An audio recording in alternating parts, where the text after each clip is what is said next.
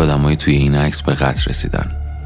اطلاعاتی از شاهدین به دست اومده اما کافی نیست. همسایه‌ها میگن رأس ساعت نه صبح خانم از خونه خارج میشه تا برای شب که تولد دخترش خرید کنه. تحقیقات پلیس محلی تصریح میکنه این خانم چهل و شش سالشه، قدش متوسط و عینک میزنه.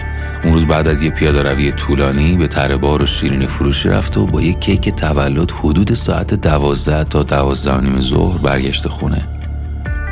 بعد از تدارک مهمونی سه نفره منتظر میشه تا دخترش برگرده و شمع بیست و یک سالگیشو فوت کنه. دختر یازده صبح از خونه خارج شده بدون اینکه در رو قفل کنه. با دو تا دوستاش به یک کافه اطراف ونک رفت و بهشون راجع به دعوای شب قبل با مادرش گفته و اینکه صبح دیده مادرش بی تفاوت از خونه رفته بیرون.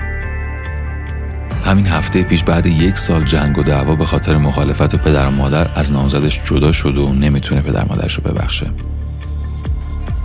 پدر طبق روال هر روز صبح ساعت هفت و ربع رفته سر کار. برای بار هزارم مدیرش به خاطر اینکه با کامپیوتر خیلی کند کار میکنه توبیخش کرده. همه همکارا شاهد بودن که چطور گوشه لبش میلرزید وقتی تو تایم نهار تتمه غرورش رو دود میکرد تو بالکن. به گزارش شاهدان عینی، مرد حاضر در این عکس حداقل دو بار تا دم در اتاق رئیس با نامه استعفا رفته، دم در گوشیشو درآورده، همین عکس رو تو بک‌گراند دیده، برگشته و تا پایان ساعت اداری نامه استعفا تو مشتش و خودش تو صندلی مچاله شدن. تو سطل زباله خونه این مرد یه یادداشت پاره شده به خط همسرش و یه کیک تولد با شمع استفاده نشده پیدا شده. متن یادداشت اینه: دیگه حتی نمیپرسم چرا هیچ کدوم امشب نیومدید، تچین پخته بودم گذاشتم توی یخچال.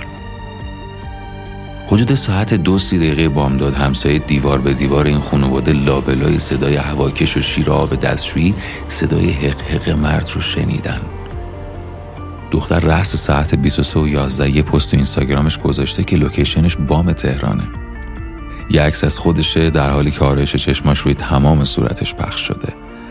تو کپشن نوشته: شمع رویاهامو فوت کردم و آرزو کردم کاش به دنیا نمی اومدم.